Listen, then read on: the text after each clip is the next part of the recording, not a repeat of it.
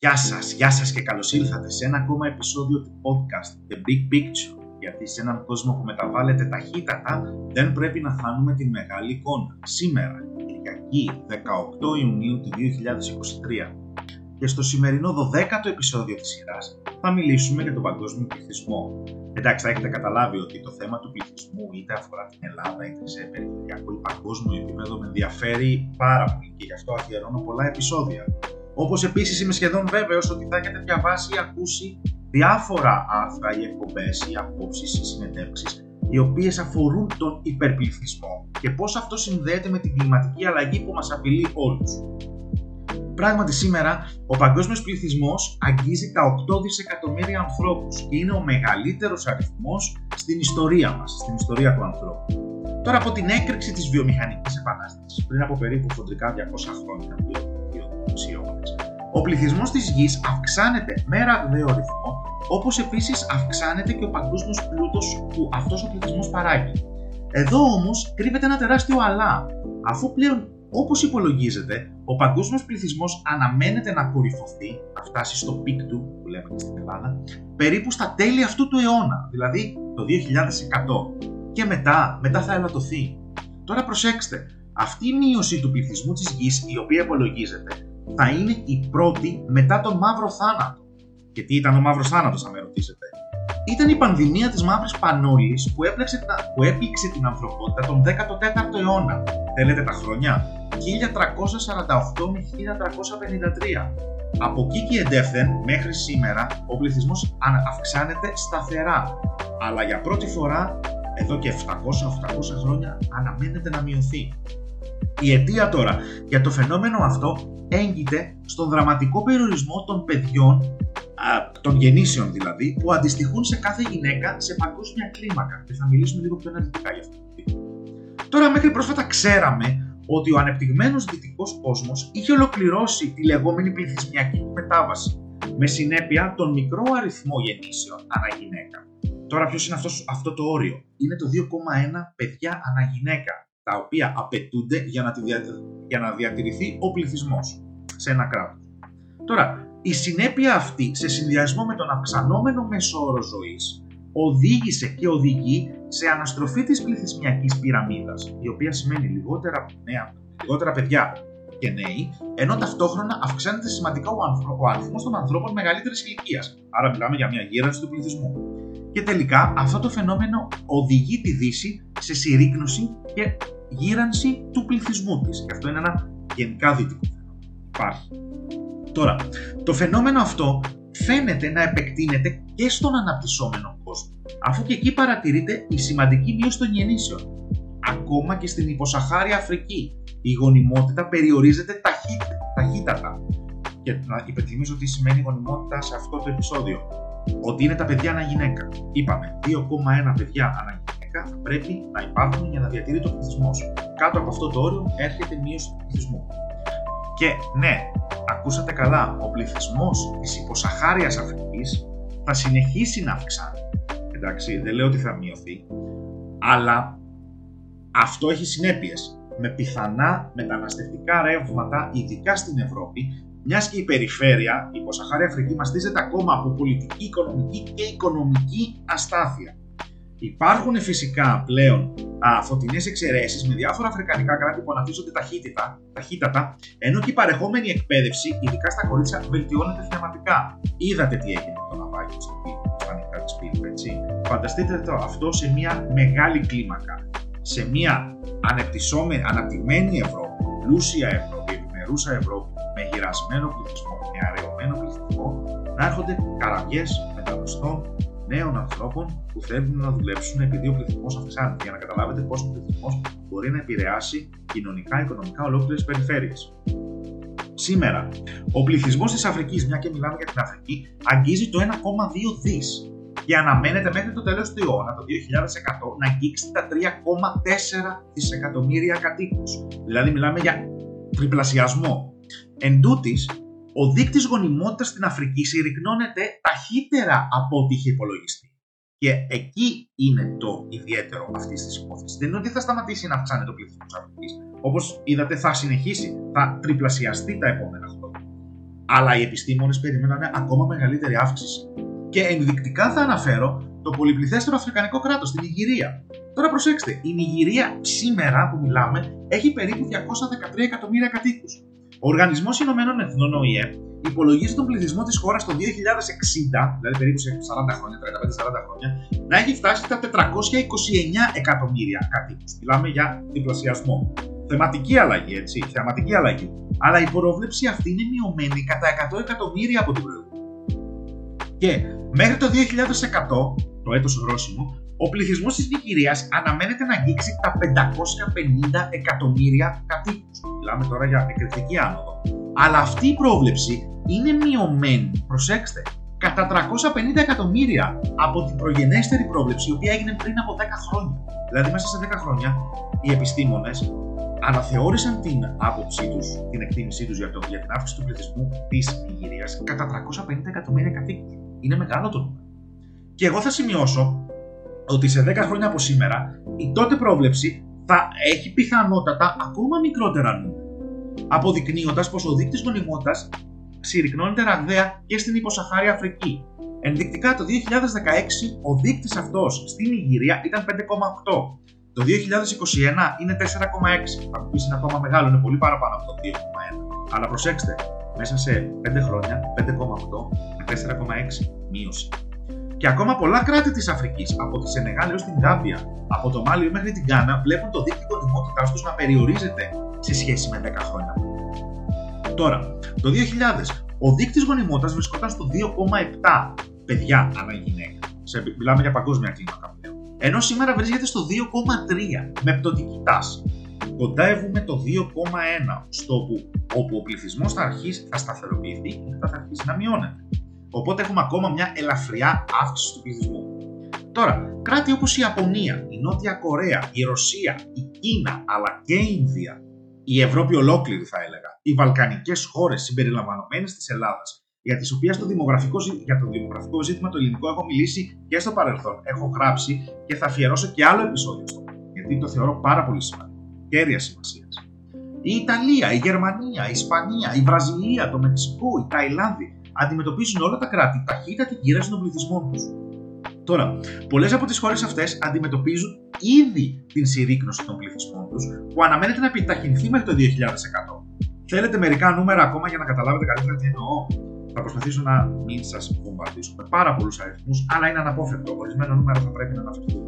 Πρώτη και καλύτερη Κίνα, η οποία μέχρι πρόσφατα είχαμε μάθει από το σχολείο και ίσχυε ότι είχε το μεγαλύτερο πληθυσμό της γης για δεκαετίες. Αλλά πρόσφατα την προσπέρασε η Ινδία, ιστορική αλλαγή. Σοκ για τον κινέζικο εθνικισμό και εγωισμό. Τώρα ο ΙΕ προβλέπει ότι το 2100 ο πληθυσμός της Κίνας θα είναι μόλις 771 εκατομμύρια κατοίκους. Και λέω μόλις γιατί σήμερα έχει 1,4 δις. Μιλάμε για 50% κάτω. Η Ρωσία από 142 εκατομμύρια που έχει σήμερα, το 2100 υπολογίζεται πως θα έχει μόλις 112 εκατομμύρια να κατοικούν σε μια αχανή χώρα. Η Ιαπωνία σήμερα έχει 121. Το 2100 υπολογίζεται ότι θα έχει μόλις 74. Η Γερμανία από 82 εκατομμύρια σήμερα, το 2100 θα έχει μόλις 68. Οπότε καταλαβαίνετε ότι η Τουρκία των 85 εκατομμύρια πολύ δύσκολα θα μπει στην Ευρωπαϊκή Ένωση. Γιατί για τον απλούστατο λόγο ότι αν μπει θα έχει τις περισσότερες έδρε στο Ευρωκοινοβούλιο και δεν θα τις έχει η Γερμανία. Οπότε κάντε λίγο να συνεννοηθείτε. Τώρα η Ιταλία από 57 εκατομμύρια που σήμερα το 2100 θα έχει μόλις 36. Η Νότια Κορέα είναι συγκλονιστικό στην Νότιας Κορέας. Από 52 εκατομμύρια σήμερα το 2100 θα έχει μόλις 24. Και πάει λέγοντας, νομίζω καταλαβαίνετε όλοι τι θέλουν. Και μιλάμε τώρα για ανεπτυγμένα κράτη. Περισσότερο ή λιγότερο, εντάξει, η Ρωσία είναι αναπτυσσόμενη. Επίσης, είναι χρήσιμο να αναφέρω πως σήμερα για κάθε έναν άνθρωπο άνω των 65 ετών αντιστοιχούν περίπου 3 μεταξύ 20 ετών και 64. Το 2050 αυτή η αναλογία αναμένεται να ανατραπεί. Θα αντιστοιχούν λιγότεροι από Τώρα, αυτό τι σημαίνει ότι η γύρανση και η μείωση του πληθυσμού αναμένεται να προκαλέσει σοβαρά προβλήματα σε κοινωνικό, οικονομικό και πολιτικό επίπεδο. Νομίζω ότι είναι αυτονόητο. Φανταστείτε έναν κόσμο γεμάτος συνταξιούχους, πάρα πολύ ένας κόσμος γεμάτος συνταξιούχους με όλο και λιγότερους εργαζόμενους που μπορούν να δουλέψουν και να στηρίξουν αυτές τις συντάξεις. Τώρα, αυτή η ανισορροπία μπορεί να προκαλέσει οικονομικές αναταράξεις στα κράτη που θα πρέπει να βρουν άλλους τρόπους να χρηματοδοτήσουν τους συνταξιούχου και γενικότερα το σύστημα το κοινωνικό. Με πιθανότερο σενάριο, κατά τη γνώμη μου, τι άλλο, την επιβολή νέων φόρων. Τώρα, ένα άλλο σοβαρό ζήτημα που προκύπτει από τη μείωση των νέων σε παγκόσμιο επίπεδο και έχει αρχίσει μόλις να αναλύεται στην διεθνή βιβλιογραφία είναι η μείωση της καινοτομίας. Και θα σας εξηγήσω αμέσως τι εννοώ. Οι νεότεροι άνθρωποι, όπως έχουν δείξει διάφορες κατά καιρούς έρευνες, έχουν μεγαλύτερη ικανότητα να προσαρμόζονται επιζητώντας πρωτότυπες λύσεις στα προβλήματα. Στα όποια προβλήματα, έτσι, δεν είναι μόνο τα μαθηματικά. Στα όποια προβλήματα. Τώρα, αυτή η νεανική δημιουργικότητα θα εκλείψει. Θα λείψουν οι νέοι, θα εκλείψει και αυτή η νεανική δημιουργικότητα, αυτά τα νέα μυαλά. Με αποτέλεσμα να περιοριστεί συνολικά η καινοτομία. Έτσι υπολογίζεται τουλάχιστον. Σε όλους τους τομείς με προφανή αρνητικά αποτελέσματα τόσο για την κοινωνία όσο και για την οικονομία και για την τεχνολογία, την τεχνολογική πρόοδο. Τώρα, οι ανεπτυγμένες οικονομικά χώρες θα επιζητήσουν άλλους τρόπους να αντισταθμίσουν την πληθυσμιακή απώλεια. Προφανώς μέσω της μετανάστευσης, τέλο των ΗΠΑ, μιας και τα μέτρα για την επαναφορά των γεννήσεων έχουν μέχρι σήμερα φτωχά αποτελέσματα στις χώρες που έχουν εφαρμοστεί. Και σε αυτό θα συμπεριλάβω την Κίνα, η οποία έχει εγκαταλείψει προπολού την πολιτική του ενός παιδιού, αλλά και την Νότια Κορέα, στην οποία η κρατική ενίσχυση δεν έχει φέρει τα αποθυμητά αποτελέσματα. Κάθε άλλο, ο πληθυσμός μειώνεται ραγδαία. Τώρα, φανταστείτε την προηγουμένη Ευρώπη, το ανέφερα και πριν, της οποίας ο πληθυσμός μειώνεται και γερνά, και την υποσαχάρια Αφρική που συνεχίζει έστω για λίγο ακόμα να αυξάνει τον πληθυσμό της. Υπάρχουν βάσιμοι φόβοι για νέα μεταναστευτικά κύματα, τα οποία είναι πιθανό να επιφέρουν εντάσεις μεταξύ των συντηρητικών και των προοδευτικών δυνάμεων εντός των κοινωνιών μας. Και φυσικά τα διάφορα, α, τα διάφορα, πώς τα λένε, ε, τα διάφορα, οι διάφορες οργανώσεις, οι διάφορες σκοτεινές οργανώσεις και θα βοηθήσουν, θα προσπαθήσουν να φέρουν νέους μετανάστες στην Ευρώπη, πνίγοντάς τους ουσιαστικά τα κυκλώματα, ορίστε, αυτή είναι η λέξη που Τώρα, θα θυμάστε, υποθέτω, τι έγινε στην Ευρώπη τα προηγούμενα χρόνια με το μεταναστευτικό κύμα, πώς συνέβαλε στην άνοδο του λαϊκισμού και της ακροδεξιάς με τα γνωστά λίγο πολύ αποτελέσματα τα οποία βιώσαμε και ιδιαίτερα στην Ελλάδα. Δεν είναι ούτε ο Νότος ούτε κανένα κράτος δεν είναι αποθήκη ψυχών και η Μεσόγειος δεν πρέπει να μετατραπεί σε νεκροταφείο ανθρώπων, παιδιών και ανθρώπινων ονείρων, γιατί αυτό γίνεται. Τώρα, ίσως, δεν ξέρω, μια βιώσιμη λύση στο ζήτημα αυτό θα είναι η ανάπτυξη της τεχνικής της τεχνητής νοημοσύνης, που θα αντισταθμίσει τον περιορισμό της νεανικής καινοτομίας, αλλά αυτό έχει πάρα πολλά ερωτηματικά, τουλάχιστον για την ώρα, όσον αφορά την εφαρμογή της τεχνητή νοημοσύνης. Είναι μια άλλη συζήτηση Τώρα, όπως και να έχει, οι προβλέψεις, σας το έχω ξαναπεί, είναι παρακινδυνευμένες και στις διεθνείς σχέσεις δεν προβλέπουμε γεγονότα. Ο πληθυσμός όμως μπορεί να προβλεφθεί με σχετική ασφάλεια. Και πάλι, όχι απόλυτα. Είναι ένα μέγεθος ο πληθυσμός που μπορούμε σχετικά με ασφάλεια να τον προβλέψουμε. Όμως η παγκόσμια τάση, και ξαναλέω, δεν προβλέπουμε, απλώς διαβάζουμε τις τάσεις που υπάρχουν σήμερα. Είναι δεδομένη η ανθρωπότητα θα φτάσει στην πληθυσμιακή της μέγιστη ακμή νωρίτερα από ό,τι υπολογιζόταν και κατόπιν ο παγκόσμιος πληθυσμός θα συρρυκνωθεί. Και θα μου πει τώρα κάποιος εδώ, εντάξει, ρε Θέμη, OK, okay, δεν θα είμαστε 10, 12, 14, δισεκατομμύρια άνθρωποι στην γη. Άρα αυτό δεν είναι καλό νέο για το περιβάλλον και τους φυσικούς πόρους.